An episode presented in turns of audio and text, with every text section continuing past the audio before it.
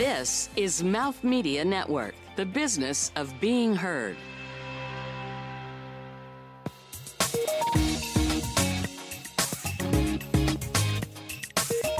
Hi, I'm Michelle Silverstein. I am the co founder at The Vertical and our COO. And what I love about beauty is the element of just self care and me time. I really came into the beauty industry through a sense of wellness and just that little bit of spending, you know, whether it's five to 10 minutes on myself in the morning, getting ready with the different products I use, mostly moisturizers, but, you know, eyeliner, eyeshadow, whatever it is, that is the self care element to my day and kind of balances me out.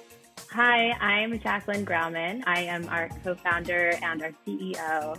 And what I love about beauty is just how personal it is and just how human centric the industry is and really progressive in this kind of focus on inclusivity and individuality. I think that, you know, having originally had my roots in the fashion industry, I was always really looking to the beauty industry as innovating and driving forward in that space. And so that's always something that's really drawn me to it and, and gets me very excited. From New York City, you're listening to Beauty is Your Business, covering the intersection of innovation and business in the beauty industry. Welcome back to another episode of Beauty is Your Business. We're really excited to be here today with Jacqueline and Michelle. Thank you. And also here with my amazing co host, Abby Wallach. Hi, Kat. Great to be here. Jacqueline, I want to start with you. Can you walk me through the origin story behind the Vertical and what problem you were looking to solve? Yeah, absolutely. And thanks so much for having us. We are super excited to be here. Actually, I listened to the Beauty is Your Business podcast way, way back in the early days when it had first come out. So, yeah, very excited and honored to be a guest.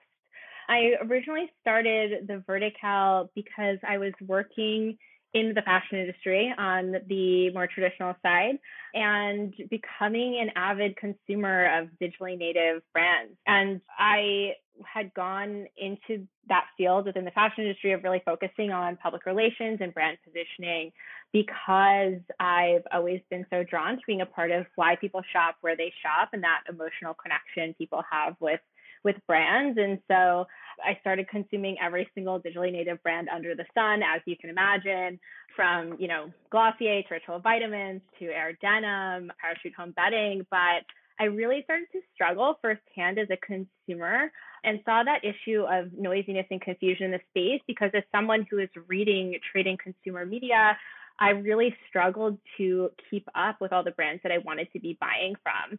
And a few years ago, um, had this incredibly frustrating experience where I was trying to remember the specific name of a watch company um, that I wanted to buy as a gift for my now husband, and basically spent weeks digging through all of the screenshots and the links that I used to email myself and could not figure it out for the life of me ended up getting him a different watch that meant a lot less and really saw this problem that that was as a consumer incredibly frustrating but also from a brand perspective that was a brand that had found me and when i went to purchase i couldn't find it. Uh, and so really started focusing on this issue of reducing confusion for the consumer and removing this burden that they need to navigate this era of new innovative brands on their own. So that's what started the company and really sparked the initial thought. And then what we are, I think will help to add some context as well, really building is we're focused on being the digital retailer where consumers can both discover and shop this new era of both innovative and value driven retail brands. So really curating brands that we call D2C, DNVBs, but thinking, you know, more holistically about what that means to the consumer within our curation. And we actually uh, launched initially as a media site, but expanded to be a multi-vendor retailer, which was always our goal just over the holiday season. So I just want to dig into the vendor aspect right now. So I can totally understand your passion and vision for wanting to curate right? Because there are so many brands out there, and there's there's actually a lot of noise, so it is hard to differentiate and remember. I, I find I screenshot all the time, and then I'm going back, right? So, how are you curating the brands and the businesses for Vertical, and how are you positioning them? Is it a specific demographic? Is it like verticals, like men's, women's, children's? Like, what's your approach to creating this marketplace to make it easier for the consumer to find these D2C, you know, new and emerging brands as well as the older brands? Yeah, so we focus our curation, we look for three things. First, that the brand meets up with one of our vertical values, which are essentially our mission driven elements. So we work exclusively with brands that stand for something beyond the product. And as a retailer, we are focused on taking that brand first approach uh, and very much are grounds in the belief that people don't want to just buy stuff. They want to feel like they're a part of something and feel that connection. That's the first thing. Then, uh, second, we look for brands that are producing quality goods that are trusted, really separating ourselves from fast fashion or disposable mentalities. And then finally, brands that take a human centric approach to both their design and product. And that really comes from who the brand is, this kind of down to earth approachability. Uh, so, and the reason that we really focus our curation around those defining factors is because D2C and the terms D2C and D2B mean a lot to us within the industry, but that doesn't actually resonate with the consumer. Actually, like if you speak with consumers, they don't know what that means unless they work within the industry or perhaps they're getting their MBA or in a unique circumstance. And so I think that where the opportunity really is here is to make sense of it for the consumer. And that's why we are specific about that curation. But we also are inclusive in terms of the way that we've defined our vertical values to, of course, be very substantial. But we also, for example, have a category called inclusivity and individuality, uh, which is all about brands really putting an inclusive um, body positivity image at the forefront. So we look at it certainly in a different way than traditional mission driven retailers that have come before us. And to further answer your question, we work with brands in the women's, men's, and home categories. So, really see ourselves as a lifestyle retailer, are not pigeonholing ourselves to be just beauty or just home or fashion, really look at this younger consumer, the lifestyle that they're living, and uh, looking to show them products across the board that fit within that lifestyle. So, based off of that, I'm curious how are you building out this this marketplace? How are you getting it out to the consumer because it's so expensive today? You know, the cost of acquisition for an eyeball mm-hmm. and a mm-hmm. customer is pretty steep. How what's your go to market strategy to build it? How how long has it been online? Is it just starting? Yeah. I'm sorry, I don't. It is just starting. So what what so, are your plans? How are you going to you know, yeah, kick it up? So we were really strategic. I mean, as Jacqueline had mentioned, we initially launched as a media site at first and then built out a multi vendor, what we really look at as a digital retail experience, but very strategic in thinking about it from the media side. We brought in a lot of users or you know viewers to the site through organic tactics and that's just through talking about these brands a lot of cross promotion from the brands and then from there we were able to build a fairly you know, robust audience base that looked at us as a trusted source of credibility amongst these brands and in the industry and then filter that into our shopping experience. So, you know, today when you go to a media site or you're reading about brands, oftentimes it will link to the brand's page and they get an affiliate fee on that. We did do that for a while, but thinking about it more strategically, how we wanted to create the convenience of single cart checkout for our customers, we now just automatically link to our brand. So, you know, a, large proportion of our traffic on our media site came from organic that then just funneled right in. So when we launched our marketplace in November of 2020, which is, you know, just a little bit over a month from now, we were able to, for the first, I want to say, six weeks, operate entirely off of our organic tactics. And then you know really use our that customer base to retarget through email marketing was really big for us. So having you know if you think about it strategically from a business point of view having an audience that you can go off from the start and then use your email marketing list. Have really dedicated contact both on social but also through email. Information was key for us to get orders in on day one which we did which was awesome That's great. Well, it reminds me a little bit of like Glossier, you know, where you start with an audience, you understand what their needs are Yeah. and interests and stuff. You know, one thing I wanted to kind of peel the onion back on is Jacqueline, you started with the media site, you've interviewed over 100 D2C founders. And Michelle, I know you've actually been an early team member at multiple success stories like Sakara, ClassPass, and Founder Made. So, I mean, you guys really mm-hmm. know this market well. And I feel like there's a new digitally native brand starting almost every day. Tell us a little bit about what you're seeing in the overall market and in mm-hmm. your own experiences and, and you know interviewing brands and, and stuff like that what the challenges and opportunities are for brand builders Yeah, I mean, Jacqueline can speak a lot to the conversation she had with brands earlier on because she did. I think it's probably more like 300 brands that she spoke to as opposed to just 100. Tons of discovery before really launching the site.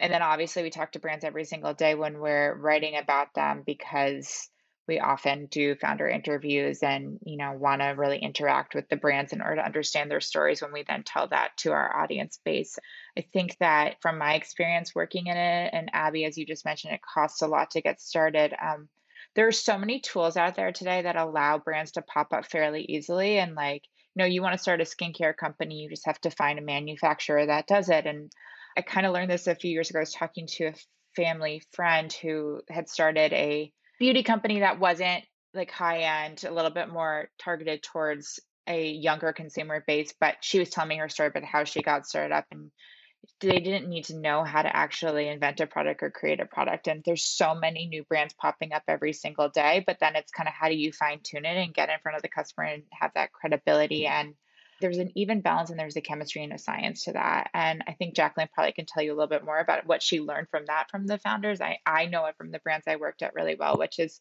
super successful brands, but also there's lots of, you know, little stories here and there to that. But she could tell it a little bit more from the brands that we've talked to and how they get started. And then in turn, we learned a lot when we were starting our marketplace from that too.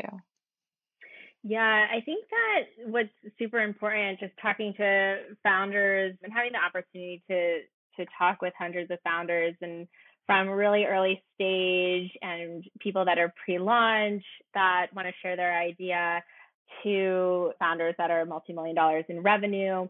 What I found most interesting is really when you talk to these founders at every different stage and kind of talk to them about what they need specifically in a retailer and how we can combat these problems of noisiness in the market, right? And of course, these are all people that I was having conversations about the business with, and that we're really excited about what we're building. And I think that the biggest pain point for them is the way that they're operating, uh, the way that they're building their brand just isn't succinct with the traditional existing retailers that are out there.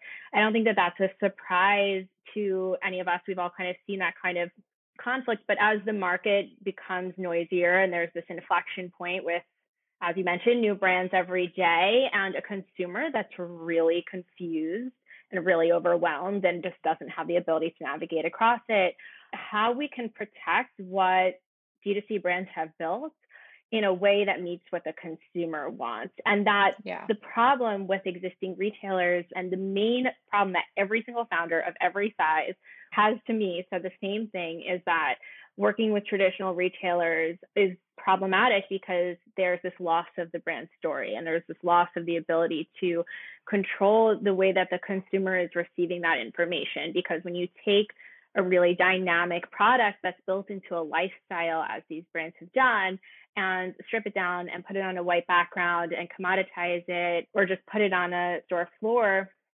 you've completely lost everything that made that consumer really excited to engage with that brand in the first place.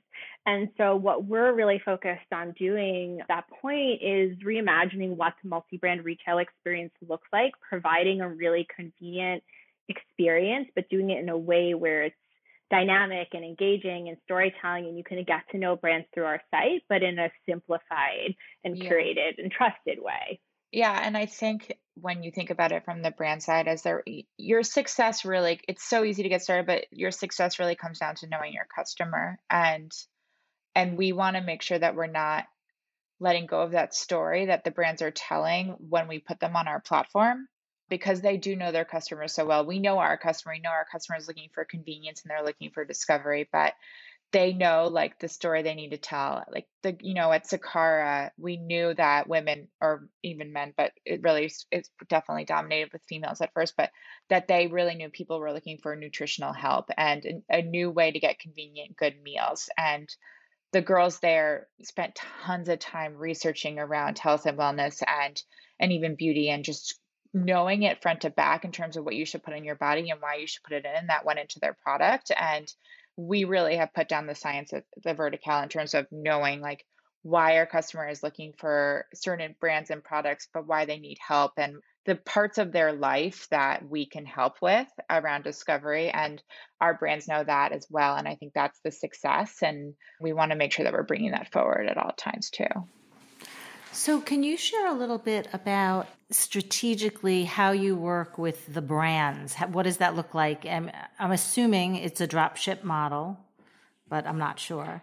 And yeah. how do you charge for working together? What's your business? what's your business model basically?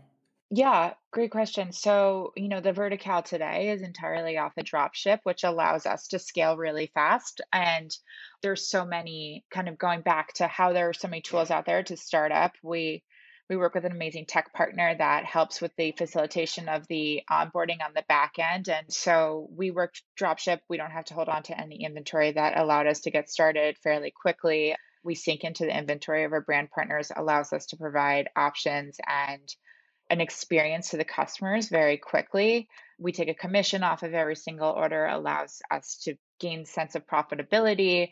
Where we'll be going down the road is, you know, there, that business model will be adapting and changing and reacting to our successes and maybe losses over the years. We definitely plan to hold certain products and inventory within our own warehouses and deliver directly to our customers. But right now, yeah, it's all drop ship. And it was really easy to get brand partners onboarded because we make it so easy on the operations end on the tech end to get them on. Like i can pretty much onboard a partner from the point of having the conversation them signing the contract with us and getting them onto the site in just a couple of days which is really unheard of. Like traditionally in retail it takes quarters at times to get onto a retail platform or to work with you know a nordstrom or a bloomingdale's and we can do it in just a few days. So it's very very simple and we'll probably just you know grow and adapt from there so once you're onboarded onto the marketplace.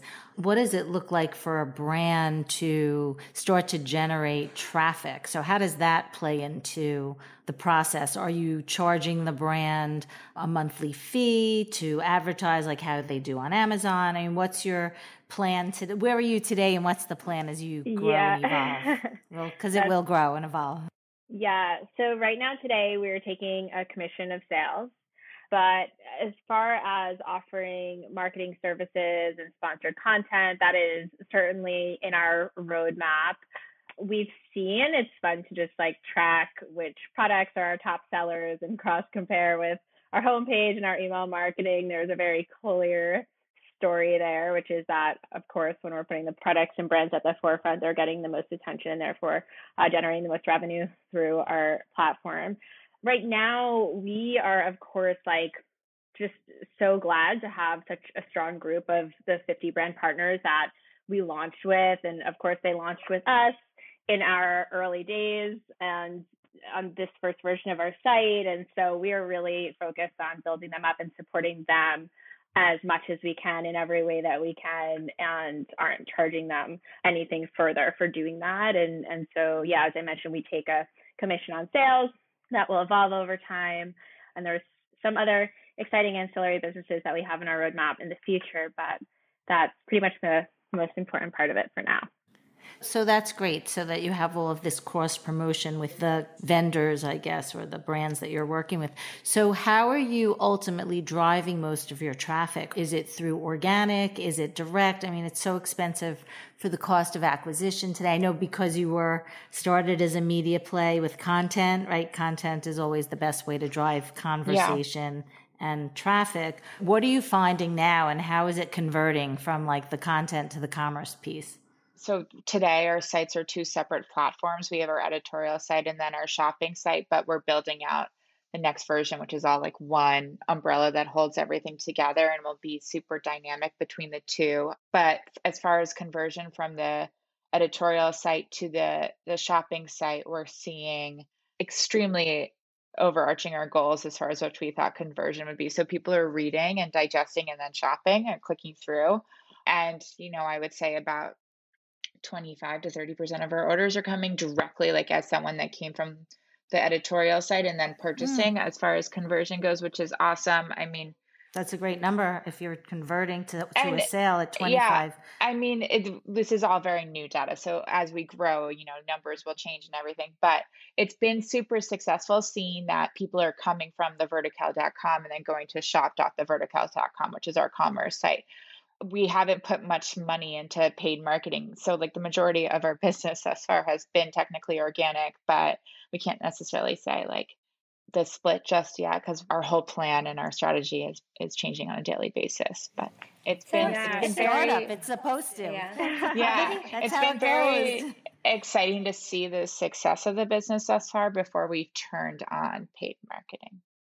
Yeah, and I think that, you know, something else that's just incredibly important to us from a marketing perspective is driving forward with community and really focusing on building community, both on the consumer front as well as on the brand side. There's definitely this like camaraderie around the founders that we're working with and a lot of them know each other and but more so on the consumer front, we're really focused also on positioning ourselves alongside individuals that really match up to our ethos uh, that can bring their community to ours. So, just with some early stage testing, we had a really awesome micro influencer program over the holiday season that probably 15 or 20 of our brands partnered with us on. We worked with about 20 influencers that really ranged in size, anywhere from 5,000 followers to over 50,000 we were focusing specifically on micro influencers to really start with people that have very trusted communities. And yeah, it was, I mean, it was awesome. It was really successful for us from both a traffic and revenue perspective, but also just in terms of working with them to create assets for our brand partners, being able to deliver that value as well, that we're facilitating the additional like creation of content for them and working with these creatives to do so and to storytell about what the vertical is and all the awesome brands that you can find through us. So that's the beginnings of a larger um, influencer strategy. And we, yeah, certainly have a lot of ideas on the marketing front where we really focus on setting ourselves apart is by being this like human centric brand first retailer and really telling that story to set ourselves apart from the noise of just another product in your face and also kind of having this trust and authority but this like down to earth like humor and wit and using that to create some really engaging marketing materials so that our consumer knows who we are and wants to come back and spend time with us.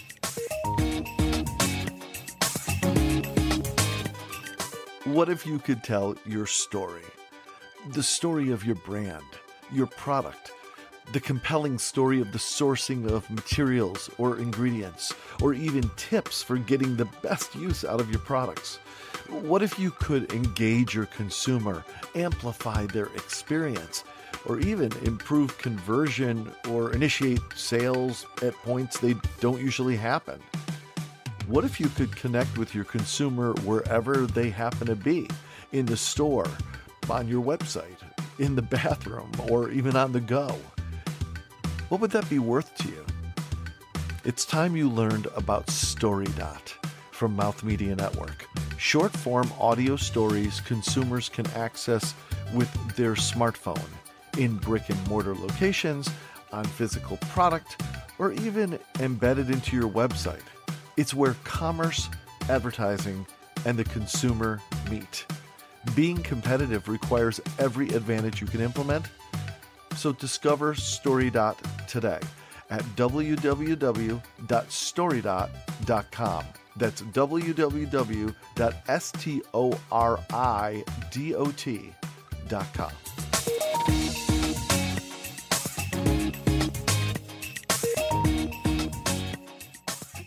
finding a lot of your traffic and traction coming from your social media efforts? And like where are you most active socially? Because you know each platform tends to bring a little bit of a different audience. You know it's all disjointed. So mm-hmm. how is that going for you and what are your plans to build that out?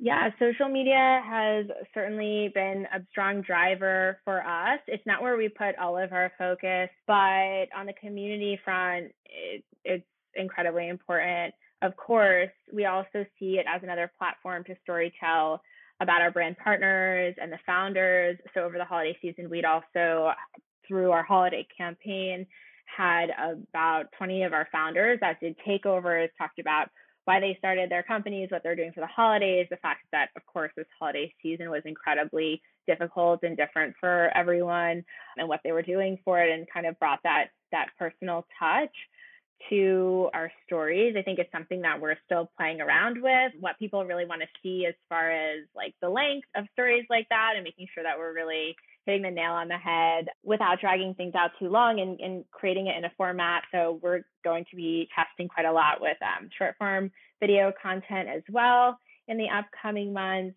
But yeah, I mean, our Instagram audience is is really important to us.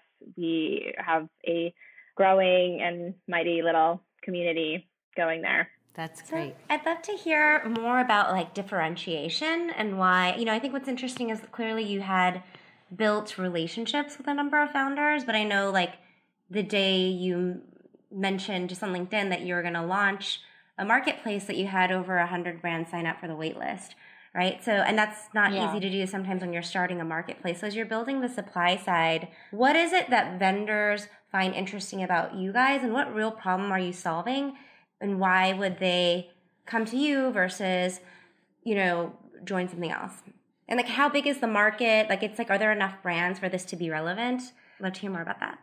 I mean, there are thousands of DNVB brands out there. And then within those, there, you know, there's a very high percentage of those brands that falls within the vertical value set and sort of how we curate around um, mission driven elements. So I think that today, you know, if you're going to be a really high quality retail brand that comes out, you need to have some sort of strategy around being mission driven, or else the consumer is just not going to want to buy your product. So that the addressable market is you know growing and growing every single day. I think that we've also seen tons of new products come out especially in the past few months. I think covid will accelerate that as well. There's a lot of people you know incubating thinking building. So i i don't ever really see that being a problem where we're going to run out of inventory or run out of brands on the site and we really want to continue to build upon one of our main kpis this year is to continue to build upon our supply and the brands that we have so that there's something for every type of customer that comes to us. I think the reason why we had such amazing reaction when we just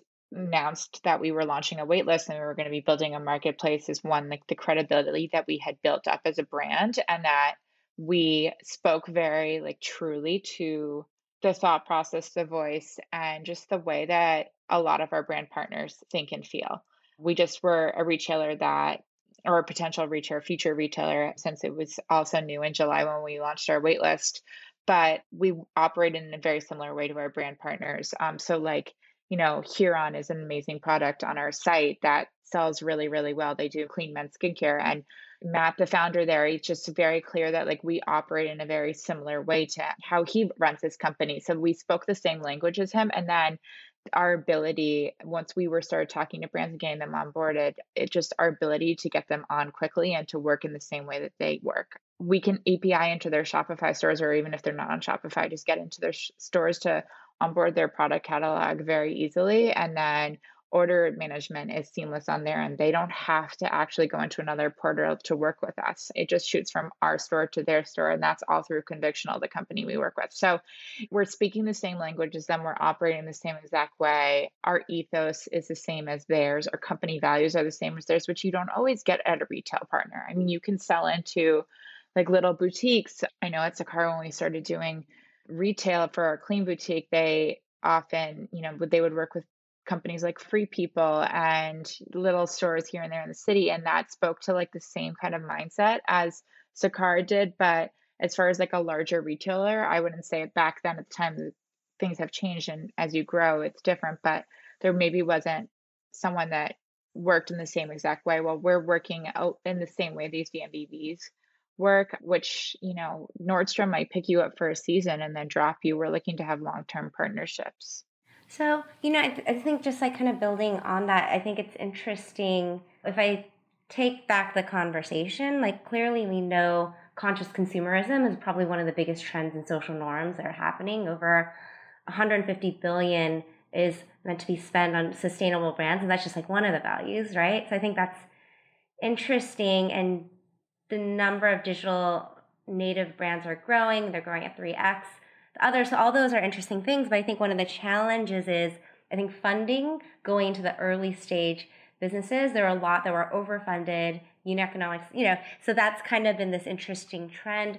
We talked a lot about customer acquisition costs, but what are the synergies they have working under you guys? What are the problems you're solving for the supplier base because they're under that umbrella, yeah. whether it's curation and trust? Talk to me a little bit more about that. Yeah, absolutely. And to your point, nine in 10 millennials would switch brands to one associated with a cause. And as we've run focus groups for our current site and as well for the future version of our site, we have had such a strong reaction to something that's special about our site, which is that you can actually filter by our vertical values. So you can go onto the site and shop specifically products with clean ingredients or that are, you know, reducing waste or that have sustainable materials or women's empowerment. Sorry, I'm just listing off our vertical values at this point, but that's something that's really unique and special to us. That that's something that certainly the brands want to be associated with. Uh, when we launched the marketplace, we created assets for our brand partners that showed our brand seal, which we really like position as a stamp of approval, alongside the specific values that their company was approved for when matching up to ours. And that is something that they were really excited to share with their audiences, even though, of course, that wasn't a requirement. Um, we're the marketplace, so we generally do all the marketing and bring consumers to the platform to support them. But we've seen this kind of synergy because of the way that we're leaning into our values and, and driving community. Yeah. And I think direct to consumer has was amazing. Like 5 years ago, eh, why not start a company and sell directly to consumers? You can own all of that and you could pass the costs off to them. But brands soon realized, like especially as Karen you mentioned, they were overfunded. They were spending all this money on acquisition and the retention wasn't there, LTV wasn't there, and they just weren't keeping the customers. So they need some sort of retail partner to work with them. We fit into their mold of retail partner, which I think is why we were so successful with launching with 50 brand partners in just honestly like three weeks and getting them onboarded and signed on for the start and what continue to grow from there. But VC funding is pulling back in general. It's really pulling back on consumer goods. So they're going to need a partner even more as they think about it. And we're sort of there to help them out. And that's because, you know, you just can't sell on your own channels today. You need to broaden your base. And we'll probably face these same sort of challenges. Like, how are we going to broaden our exposure and our base? Is it going international? Is it opening brick and mortar stores? Like we, it's things that Jacqueline and I think about and you know brainstorm on every single day. But the brands are facing that themselves and they are starting to see that they need to sell outside of their own channels too. Yeah, and you see that now in new founders in the DNVB space that are coming to market. Whereas a few years ago, there was, of course, this mentality of selling exclusively on your own platform. And for all the reasons that we completely, you know, that I, from my background in the traditional retail side, like really resonated with that they want to build this relationship with a consumer, they want to protect the brand. We totally get that. And we're trying to build a business around that. But the newer founders that are launching in the space, of course, have an understanding of how difficult it is to reach the consumer. And so they're really coming to market and as they're going through their funding processes, which as you mentioned are much more difficult and given the unit economics has definitely shifted. But the ones that are fundraising or whether they're bootstrapping on their own, they know that they need retail partners. And that's definitely a big change from a few years ago. I just wanted to ask in regards to, I mean, it's just interesting how the world has evolved, right? And I think a lot of it has also happened to do with COVID and the situation that we're in. So the direction you're headed is really a great direction and can really help brands evolve and grow as a part of a bigger marketplace. I love the strategy. When you say cause related, can you share a little bit more intel on what you mean by that? So I know you mentioned Jacqueline clean, right? But are yeah. you talking so so that's like a given, you know, clean, sustainable, those things are of course important. I guess those are cause related. How are you tackling give back, things of that nature because you know, it, it goes hand in hand, right? But brands starting, they don't have a lot, but they want to yeah. give. So how is that being a piece of what you're doing? How is that discussion evolving and how are the brands reacting to it, I guess? So philanthropic is one of our Vertical values. So we look at it across multiple different we have 10 values and they cover a lot of different things. Some of our brands hit one, some of our brands could hit all 10 te- technically. And we did that strategically, one, because we think there are so many amazing brands out there that are doing so much good for the community that we want to make sure that we're talking about all of them, especially with our every brand has a story, is something that we say often. And that is like we want to be able to tell that story no matter what it is. It doesn't have to be just sustainability or ethical production. Like that's great and that's really important how do we get the customer that really cares about it but is just a you know a human being living in today's like commercial world and so we we want to make sure that we're looking at it holistically and so we have the brands that are philanthropic. Not every single brand has to be that way. Some of them only care about that. That's where they put all their bags in we have i think one brand that really is that's their leading thing. And then some of them you know make sure that they're creating with sustainable practice. They have ethical production and other brands are just clean beauty or they're just women's empowerment, which is kind of for women by women or women owned. And we want to make sure that we're talking about those brands too, because they have amazing products. And then we wheedle down on the kind of the curation around quality and that they have a unique voice so that we're just not putting everything out there, but that there's still that sense of, you know, these are great tested products that at the vertical we've talked about and we stand behind and and we've tried like jacqueline and i actually whether it's jacqueline and i or someone on our team we try to test out every single product that um, is on our site so that we can say, hey, I believe in this. You know, it's such an interesting point. I'm just thinking from a customer standpoint, like obviously Amazon's super convenient. There's so many brands on there, but from a customer standpoint, there's also like you don't know what you're going to get. And the quality assurance level is like zero. so I could see just going to like a trusted site where the value prop of price to value ratio is good, but also you know that it's had some kind of filter yeah. and that the quality of products you get are good. So it's super interesting. Yeah, like we've all been there where we've ordered like something on Amazon and it comes and it's like a totally different look, feel, and size than what we thought it would be from their their site and you're just like how did this happen right right right right so yeah. Awesome. Well, thank you guys so much for sharing your story, you know, sharing like what you're seeing in the market and the opportunities. Really exciting. Like clearly there's digitally native brands are the future of where dollars are going. So it's it's cool to see that someone's there to help solve and accelerate the growth of those brands, especially the ones that are doing good. So up next, we're going to hit the pan with Jacqueline and Michelle and get down to the deeper elements of them as amazing human beings.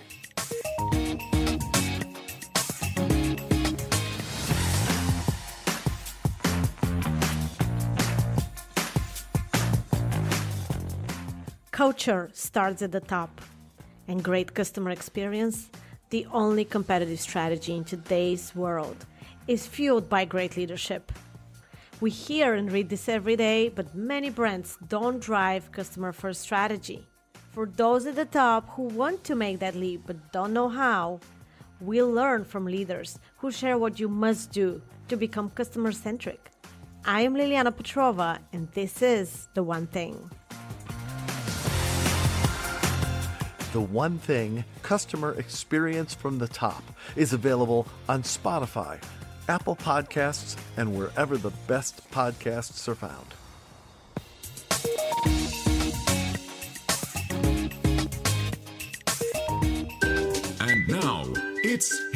The Pan. This is one of my favorite parts of the show where we get to hit the pan with the founders of the Vertical to figure out who gets to ask the first question. I'm going to take a spin of the salon chair, and it lands on Abby.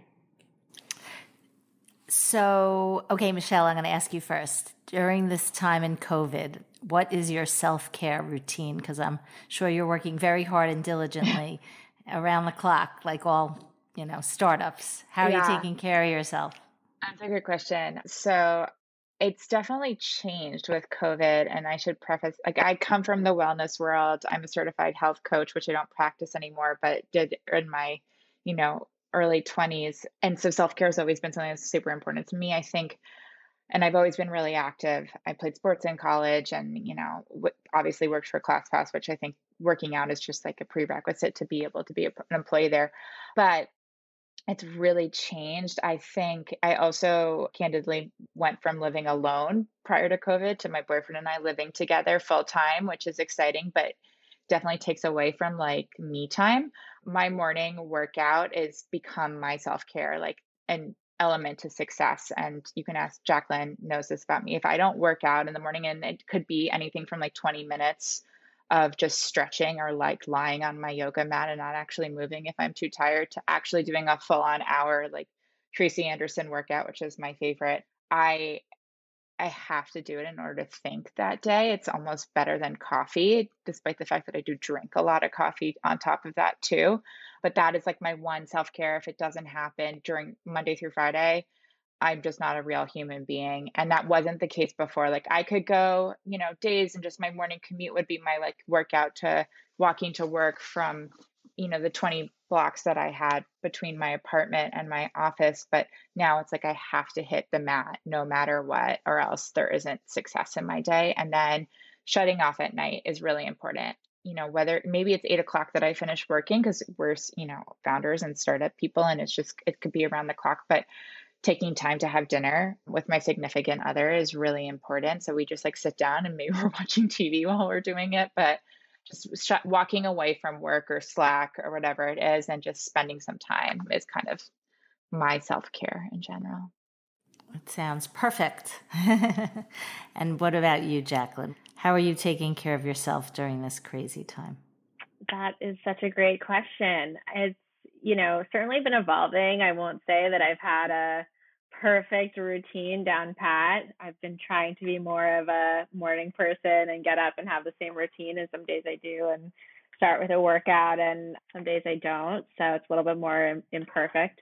But I think that, yeah, finding time to shut off at night is something that I've been historically bad at ever since I first started the company. And it's definitely something I've been working on more recently.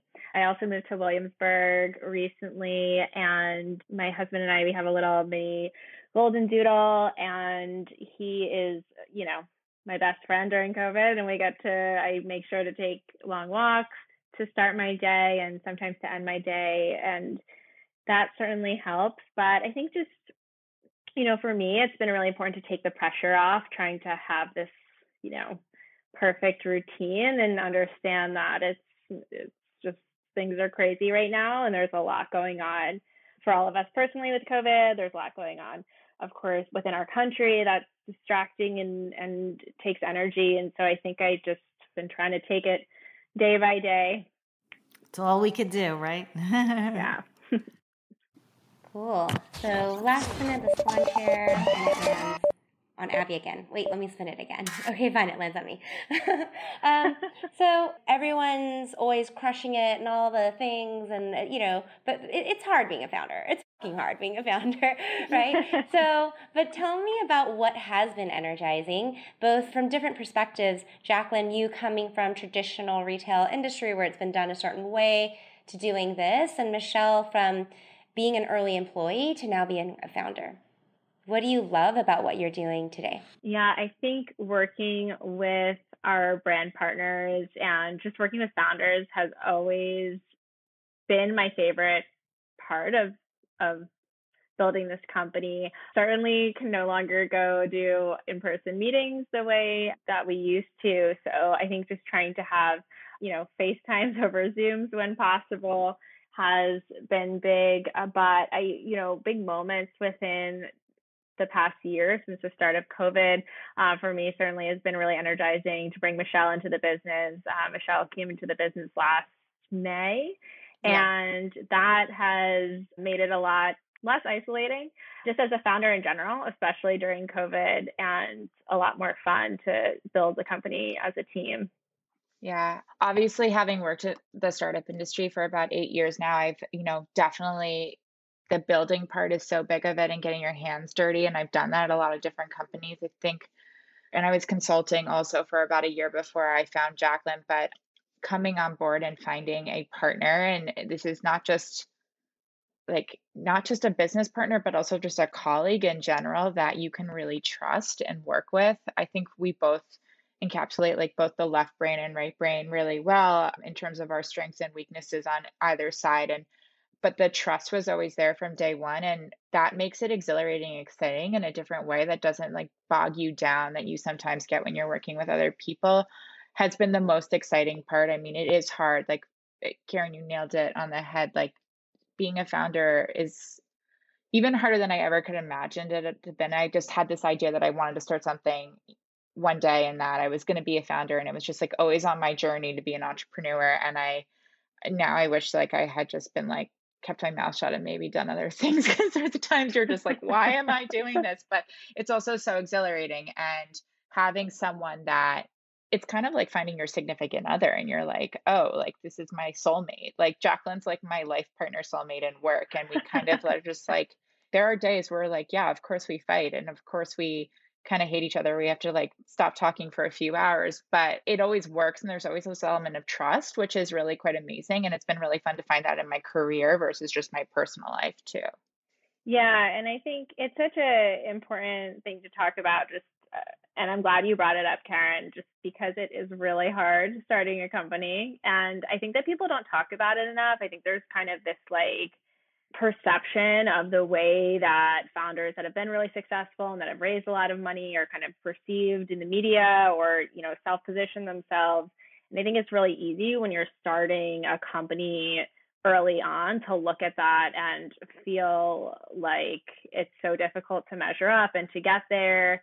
And like that's the success story. And i think you know michelle and i talk about this all the time that there's so much smoke and mirrors and people don't talk about how hard it is enough and i think it's like really important to talk about because it's also so exciting uh, but i think there needs to be more of a human element about the way that founders approach the space and perceive the space and people need to give themselves a little bit more slack i think to learn and get there and be a part of that like early stage founder community I talk about it all the time. Oh, good. right, right, uh, so and founder therapy. Call me. I've lived it. I get it. Perfect. Amazing. Well, thank you guys so much. Do you have any final thoughts for listeners? Just definitely, you know, go obviously check out the Vertical at shop.thevertical.com and that will connect you to the editorial side of the site. And we're really, you know, building this year in terms of enhancing the customer experience and the options for the customer. So we're really excited to hear with like founders, customers, you know, anyone in the industry, if you want to work with us on the brand side, like there's, if you scroll down, you can apply. It's just, we're really excited to meet more people.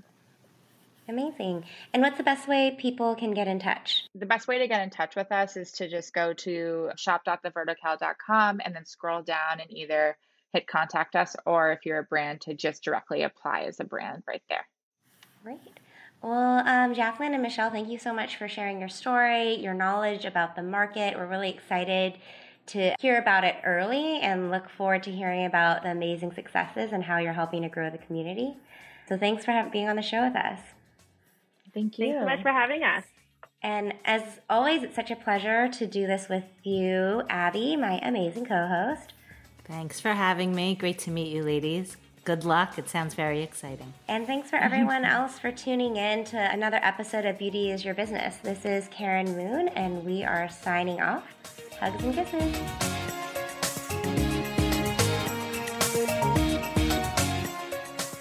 This has been Beauty is Your Business. Produced by Mouth Media Network. Copyright 2021. Keep in touch on Instagram and Facebook at Mouth Media Network And find prior episodes at beautyisyourbusiness.com and wherever the best podcasts are found. Your brand message can be on this show. Email us to find out more at podcast at mouthmedianetwork.com. Thank you for listening.